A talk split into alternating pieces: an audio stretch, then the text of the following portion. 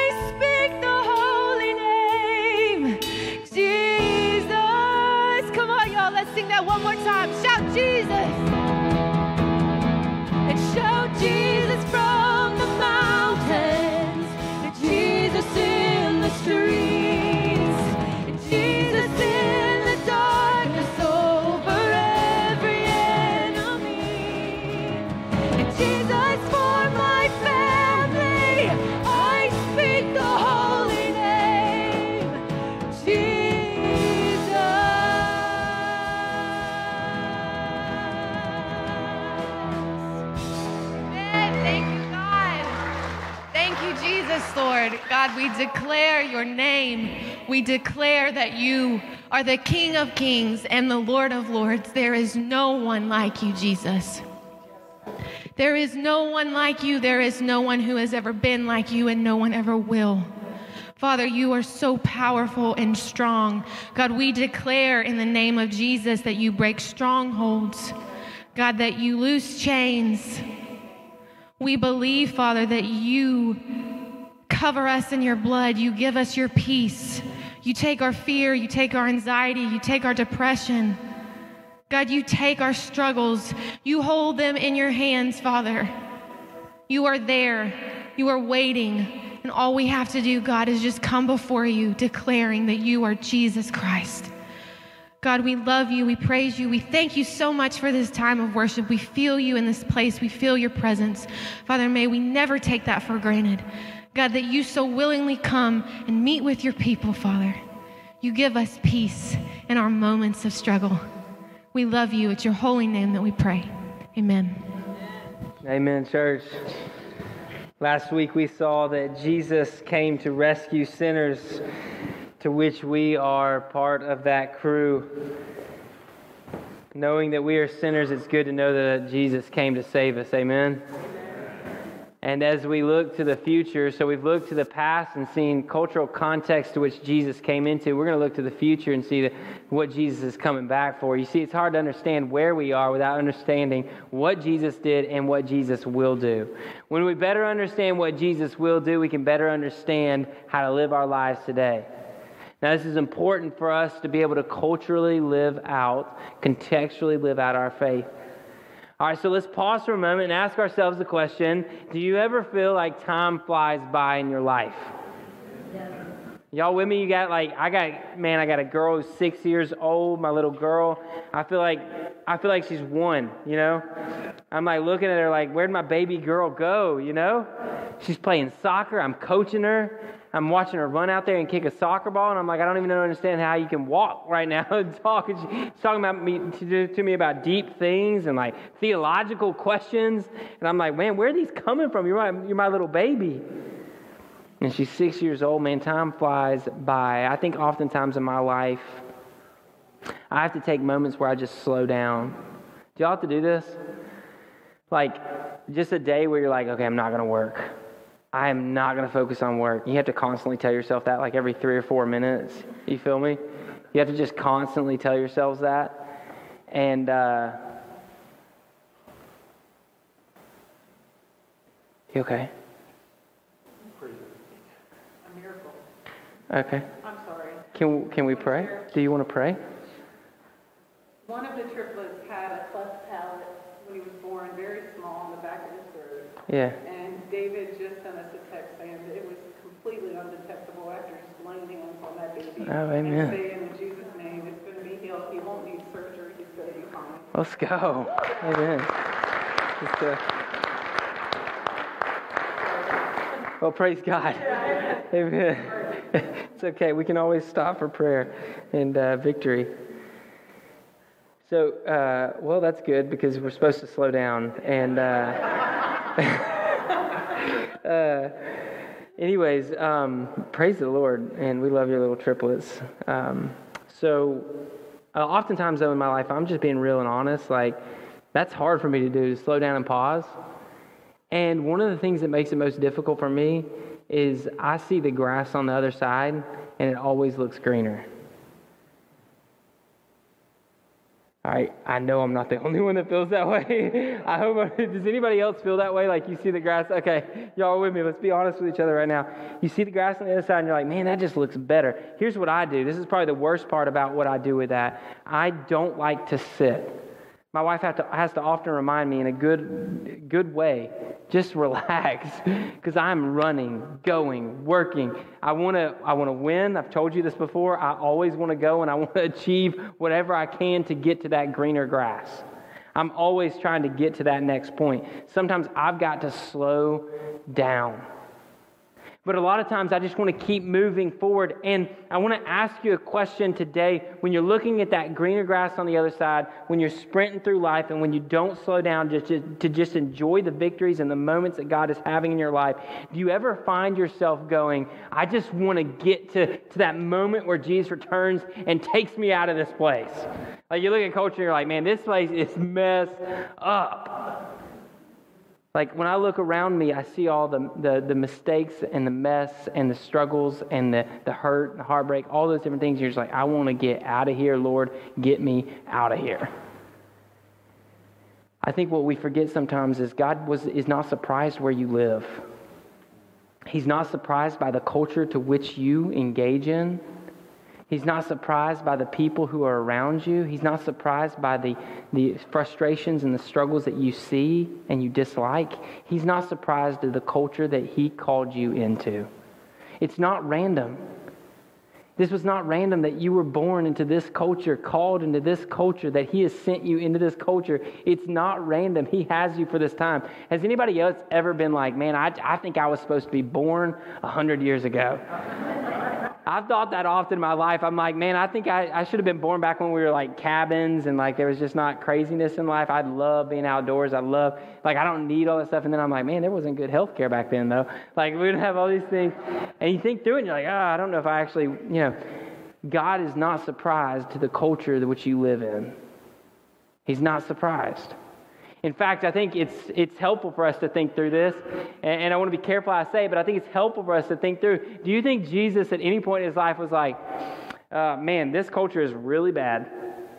Uh, I really don't want to go to the cross, and my friends are all abandoning me and my family. And he's like, "Hey, Father, let's let's take two. Let's let's try this thing again. We're to skip forward three or four hundred years, find a culture that's a little bit better, who doesn't want to kill me, and whose friends will stick with me." because I'm really tired of that Peter guy. you know, do you think Jesus was ever that moment? No. God the Father sent Jesus at the appointed time, the perfect time, the right time for Jesus to engage that culture, and Jesus has sent you too. The culture that you face today is not a surprise to God, and He's not trying to back out or escape from it. Rather, He's sending you into it. And we talk about this a lot, but I just want to remind us God is real, His word is true. We are His people, we are sinners, and Jesus rescues sinners. So when we ask the question, what would Jesus do? The answer is always, He would rescue sinners. And if so, He's called us to rescue sinners too. And this morning, I want you to be, uh, to be able to walk away knowing that if Jesus rescued sinners, he will rescue us too, and he's going to leave you in this world to rescue sinners. I think that's, that's what's got to transform in my mind, and I think maybe hopefully in our hearts and minds too, as well, in this room, is that sometimes we just got to take a step back and ask the question God, are you surprised by what I face today? And if not, did you leave me here intentionally? If I have another breath, is it for a purpose? Did you give me a reason for this moment? You see, because I think what happens is oftentimes people uh, uh, uh, try to guess when Jesus is coming back. It's like, well, it's 2013 he's going to come back. Anybody alive in 2000 when everybody thought the world was uh, crumbling, everything was changed. January 1st, 2000, Jesus coming back. Right? Electricity was cutting off. I don't know why.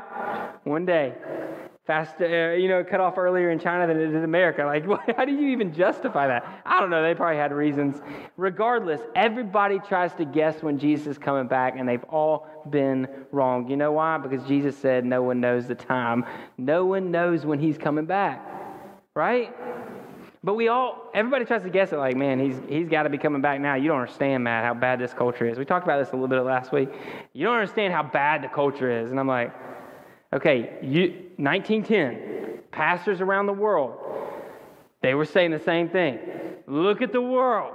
World War I, like devastation. Spanish flu, devastation. Everywhere. They're like, Jesus coming back for sure this year. You know what happens when, uh, when they're wrong? The world starts to doubt us. You know what happens too? They, they start saying, hey, uh, Jesus is coming back in a week people start believing in Jesus because they're like, man, I don't want to go to hell. So I'm going to believe in Jesus. And then when he doesn't come back, you know what happens? They doubt their faith too. All these Christians told me Jesus was coming back. He didn't come back. They must be wrong. You start giving out dates, and people start doubting their, the church and start doubting what we're saying, and they start doubting their faith. And all of a sudden, the church is a joke because we keep assuming that Jesus is coming back on this date. And the point is not when Jesus comes back, but the point is that Jesus is coming back. Look, y'all, it's biblical to anticipate Jesus. Anybody ready for Jesus to come back? Yeah, it's called Maranatha. Paul says, eh, Paul says that we can say it too. Jesus, come quick. Like we can request, pray, uh, desire Jesus to come back. But we cannot put a date on which Jesus is coming back, when Jesus is coming back. And here's the problem with that. Oftentimes, when you put a date on when Jesus is coming back, now you've in your mind, what you're doing is you're thinking, I need to get to that date. We need to get to that date. Let's get out of this place. Look, Christianity is not an escape rope. It's, Christianity is not an escape rope out of this world. If it was, then why did Jesus come into it? In fact, in Revelation, it tells us that Jesus is not calling us out of the world, but that he's coming into our world again. Heaven on earth. It's always been the plan, it's always been the goal. In fact, I'd argue that heaven's already here. If heaven is the presence of God, is Jesus not alive in you? Is the Spirit of God not working in you? The presence of God is in you. We are inviting the heaven, the earth to collide together as God comes into his earth, ushering his kingship and lordship over this place. You see, when we all we're thinking about is how do I get out of this place rather than how do I go into this place, then now we've completely abandoned what Christ has called us to do. Jesus is not giving you an escape rope, He's strengthening you. And I want to show you this in three different passages. I want to show you how looking at the future of what Jesus will do will affect the way we live today. So I'm going to take you through three passages. As you turn to John 17, I want to give you this idea to be thinking about, and that is that we live our lives as if he is his return is coming, not because of the brokenness in this world, but because of the grace and justice of God. As you turn into John 17, I want you to be thinking about this because I think oftentimes what we think is the world is so bad that Jesus is, Jesus is coming back, but I want to remind you that Jesus doesn't come into the world because of guilt. He didn't create this world and go, whoops, I made a mistake. Sorry, I guess I better do something about it because I kind of made this mistake. That's not what drives God. God is not a God driven by guilt, He's driven by compassion, grace, and justice, mercy, love. It doesn't say for God so for God felt so guilty that he sent his son in the world. For God so loved the world. Yeah, when we think about how bad our culture is, when we think about, man, if it gets this bad, surely Jesus is going to come back. Like, it's this capacity that he's definitely going to come back. What we start to think is it's our brokenness that ushers Jesus in. It's not, it's his love. It's his initiating grace, initiating love that drives him to come into a broken world. His love for us when he hears the Israelites in Egypt crying out to him, it's not simply because of the brokenness, it's because he has grace and mercy and love. I can't imagine what our world would be like if he didn't have grace. I don't think Jesus would come into the world if he didn't have grace. He'd probably just destroy it. Man, we have a gracious God who came into our world. Ask yourself this question What does your heart look like? What, what are your words looking like right about now? Are, are they full of what? Are they full of like guilt? Are they full of like wrath? Are they full of that grace and mercy that goes, man, God called me here just like He came into this world, like God called me into this world? He's not surprised by where you are. Let me show it to you in three ways. John 17, 15 says, I'm not praying that you take them out of the world, but that you protect them from the evil one. You see, Jesus didn't take his disciples with him. I wonder if any of the disciples were like, Come on, man. Like, why'd you leave us here? Right? I, I, you've probably heard me say re- often, and especially in our Acts series, like Jesus ascends into heaven, and there's the disciples kind of watching him ascend. And I wonder if any of them were like, seriously? like, what are you doing? They didn't even have the Holy Spirit at that time. And what do they do? They go get in the room and they're just like waiting there and it shakes it up and the Holy Spirit comes pouring down on them. And then what do they do? They scatter out. Why? Because God didn't put them into a room to isolate and wait for them to come back. Otherwise, He'd have taken them then. He put them there for a reason to scatter. We say this often at the church we gather to scatter. Eh, Acts tells us to go scatter and preach. You see, the purpose of us, what we're doing here right now, is to strengthen us to go. You are always being strengthened. John 17, 15, look at what it says. I'm not praying that you take them out of the world, but what? Protect them from the evil one. So Jesus didn't take his disciples with him. Look at, look, at, look at Philippians 1, 23 through 26. I want to show you that Jesus didn't take Paul either. So Jesus didn't take his disciples with him. Now look at this Philippians 1, 23 through 26. I'm torn between the two. I long to depart and be with Christ, which is far better. There's that Maranatha, not a bad thing for you to aspire to be in heaven with God, not a bad thing per se, but we have to understand what we're doing here. We have to understand the purpose here. We have to understand what God's doing in our lives here. And here's where Paul brings it in, verse 24. But to remain in the flesh is more necessary for your sake. He understands his calling, right? I, I love, like, Paul talks all the time about his calling. He says, Man, I'm called as a citizen of heaven. He recognizes he's a citizen of heaven, but what is this calling right now? So here's what it draws us to Are you being intentional with this moment? Dads, are you being intentional with this moment? Moms, are you being intentional with this moment? Spouses, how are you being intentional with today? God didn't call you and get surprised by the difficulty that you face today. He called you to today. So, whatever you face today, God has called you into that to be a, a, a, an administration, a, ministering God's grace to the world in the midst of it. God's not surprised by the moment you face today. So, how are you going to be intentional in it to share God's grace, love, mercy in this moment?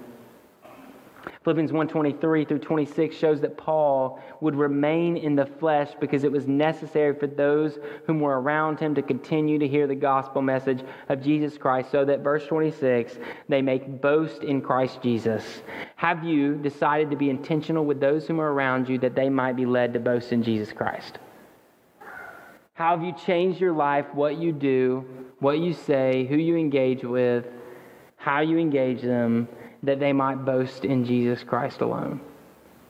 Are you being intentional with every single moment that you have? Now, I want to show you, you may say, but well, that was the disciples and that was Paul. But, but Matt, has God left us here to rescue sinners like us? Like, why hasn't He taken us out of this? You don't understand how bad this culture is. I want to show you 2 Thessalonians 3 1 through 5. Uh, all scriptures written to uh, particular people, but for us. We gather truth from it.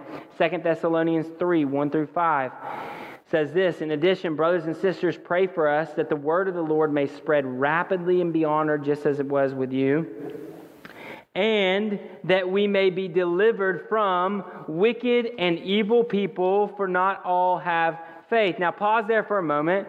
Who do you think Paul's talking about when he says wicked and evil people? Right? We talked about this last week, right? The church at Thessalonica is in the Greco Roman Empire. These are the people we discussed last week. This is not a beautiful, pure, blameless culture.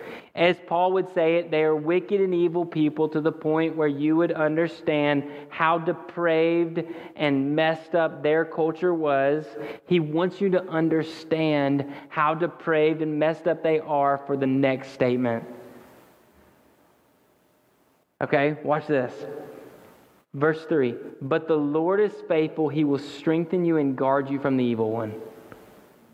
God is not surprised by the evil and wickedness that you face today. Instead, Paul and Jesus are commending, challenging you, commanding you to be strengthened and protected in the midst of it. Y'all, nobody needs to wear armor in Ephesians if we're not facing a battle.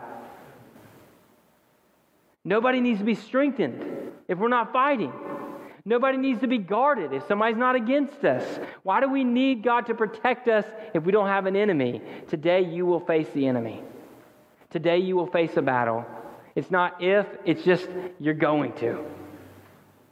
And as you do, we are being strengthened, guarded, protected. We have armor, as Ephesians tells us, to face these battles. But now here's the point Jesus knew you were going to face the battles and he still didn't take you away. Why? Because he has a purpose for you. He has a purpose for you, man. Every battle is difficult, but we got God with us. We've got to understand this truth to be able to stay in this moment. If you're going to be intentional in this moment, you got to remember the Spirit of God is here with you. And I think that's why the truth comes down to this is that we were not given an escape rope, we were given strengthening. We were given endurance. Look at verse 5. May the Lord direct your hearts to God's love and Christ's endurance. I mean, y'all, Paul just prayed that you would have the endurance of Christ, who was rejected by his friends, put on a cross, rejected by his nation and other nations, killed on a cross, and buried in the grave. Would you have that kind of endurance? Like that's what God wants for you, is to have that kind of strengthening, that kind of guarding, that kind of protection, and that kind of endurance that you might endure the difficulties you face today. And not only that, but God's love. Now think about God's love. The initiating love of God. Think about what He did and how far He was willing to go for you. How far will you go for others? You wrapped up in that God's love, Christ's endurance. That's what you need in this culture. For this moment, what do you need? God's love, Christ's endurance. Go into culture with God's love and endure with Christ's endurance. Like that's what I would challenge you with. And maybe today you're like, man, I want to go. I did go. I mean, look, I'm wearing a shirt about how we went. Like our church isn't giving up. Amen? Like we don't see a lost and dying world and think, well, it's lost and dead and we're just going to give it up. We know that Christ is the one who wakes things up, so we're going to take Christ in the midst of it. I recognize who I'm preaching to, but I want to ask you this question. What are you doing with your day to day? What are you doing with your moment? Because what I'm talking about is what would Jesus do in this moment? What would Jesus do right now? What would Jesus do in your marriage, with your children, with your coworkers? Because I understand, man, coworkers are difficult. I told the second service, man, if you are in here and you're one of my coworkers, don't say anything right now. But uh, if you have difficult coworkers, right? God's called you to them. You might be that difficult coworker, though. So, uh, regardless, God has called you into the midst of darkness to light it up, and that doesn't mean that you're going into light to light it up. It means you're going to go into difficult situations. Look, don't, don't, don't, man. Don't walk out on your children. Man, when they are facing the most difficult times in their life, making the worst decisions they've made, how can you take that moment to light up that darkness? Now, I know that looks different for everybody. You got to make different decisions in those moments, but I hope you will be driven by this truth. Christ came into the midst of darkness to rescue sinners. Let that transform every decision you make with everybody you meet. Jesus came into the midst of darkness to rescue sinners, and he left you here on purpose. It's not like he abandoned you, though. I mean, to be, it's one thing to be left like alone somewhere and not have anybody with you that you know and not speak the same language as you speak. And like you're just like man i have nobody around me. That would be really like disheartening and struggle. Jesus didn't leave you that way. He said look i'm going to give you a counselor. I'm going to give you strength. I'm going to give you somebody to go with you till the end of the age right? The Holy Spirit is in you. Why? So that you're not alone, so that He didn't just leave you alone in this world, but He left you with His Spirit in you, God's presence with you, because we're going to light up the darkness. And I need you to contextualize that because I don't want you to ask, hey man, when's, when's the next time we go into sin relief can, so I can go to that? I want you to ask this question When's the next time I'm going to speak to my child and light up the darkness? When's the next time I'm going to speak to my coworker and light up the darkness? Well, you know, I think we should just say the same thing that Paul did in Philippians 1 23 and 24. I'm torn between the two, man. I long to depart and be with Christ, which is far better, but to remain in the flesh is more necessary. For whose sake? That's the question for you today. Whose sake? Who is God in this moment, today, and for tomorrow, and for the next day? Who is God giving you that they might boast in Jesus Christ. You see, I think here's what happens the grass looks greener on the other side. And rather than stay in the moment that God has us, we always want to get to the other side. And the difficulty is sometimes that other side looks so good that we're willing to do anything to get to it. And I think in Christianity, we've made up this thing where it's like Jesus is coming this day, Jesus is coming that day, Jesus is coming this day. And really, what Jesus is saying is be faithful. I know that grass don't look green. Man, it's dried up and dead. I know that field's got thorns in it. I know there's a lot of potholes. Man, I know it's messed up, but that's where I came to.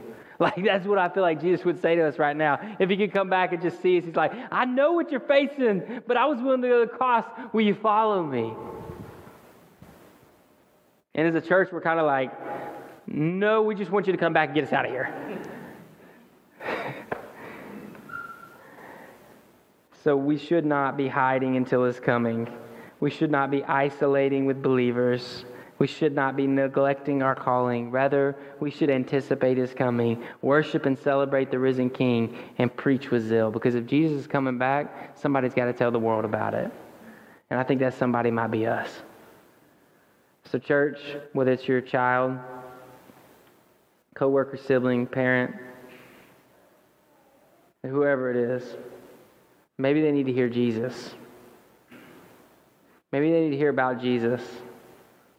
Not tied to when he's coming back, but tied to that he's coming back.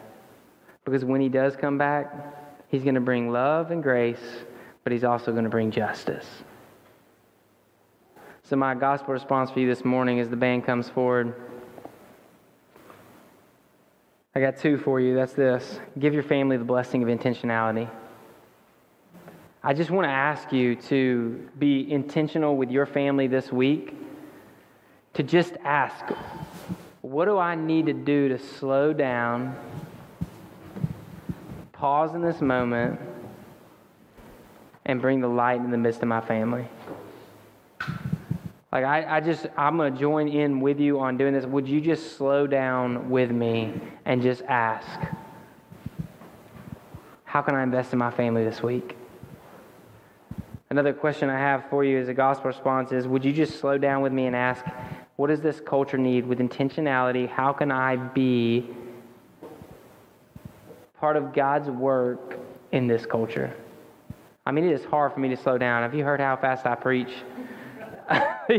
like, it's hard for me to even just like say this gospel response slow, but just can we just slow down?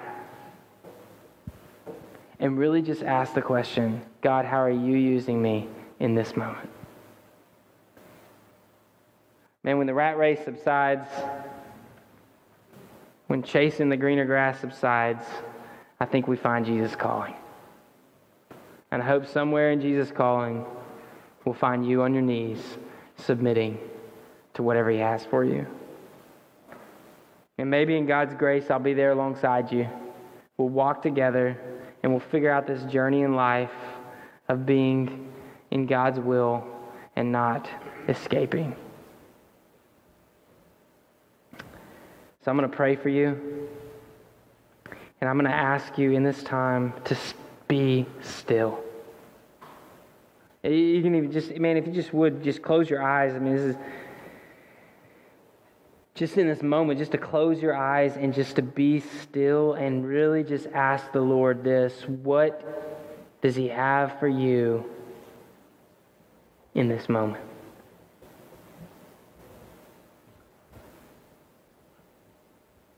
Not to escape, not to try to break free from the difficulty, not to escape the pain But God, what do you have for me in this moment, in these days?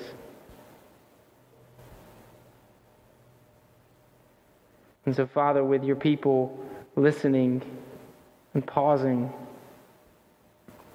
would you speak to us? God, would you give us clarity on what you have for us in these moments? Would you help us to understand why you've placed us in this culture with these difficulties and in this moment? For your glory. Help us to understand why you put us here, why you left us here with your Spirit. Give us clarity, give us direction. And when there's not, just help us to have faith.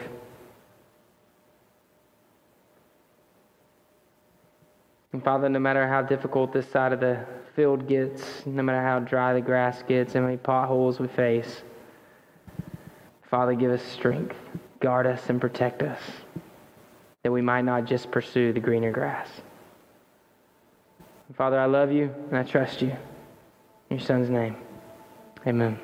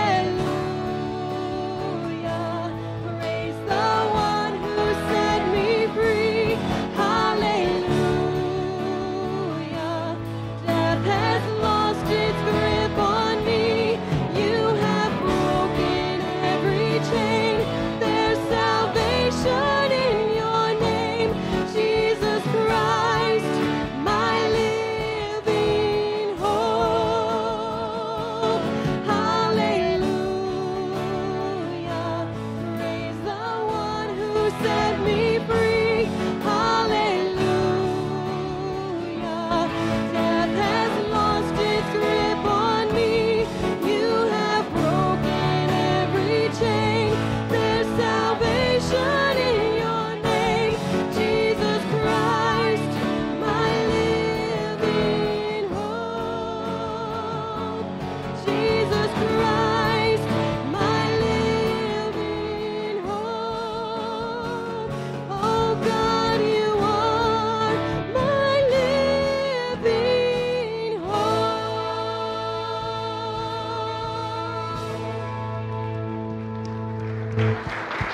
Amen, church. Remember, you are sent in the midst of darkness, light it up. I hope you have a great week and be intentional with the opportunities you have this week. We'll see y'all next week.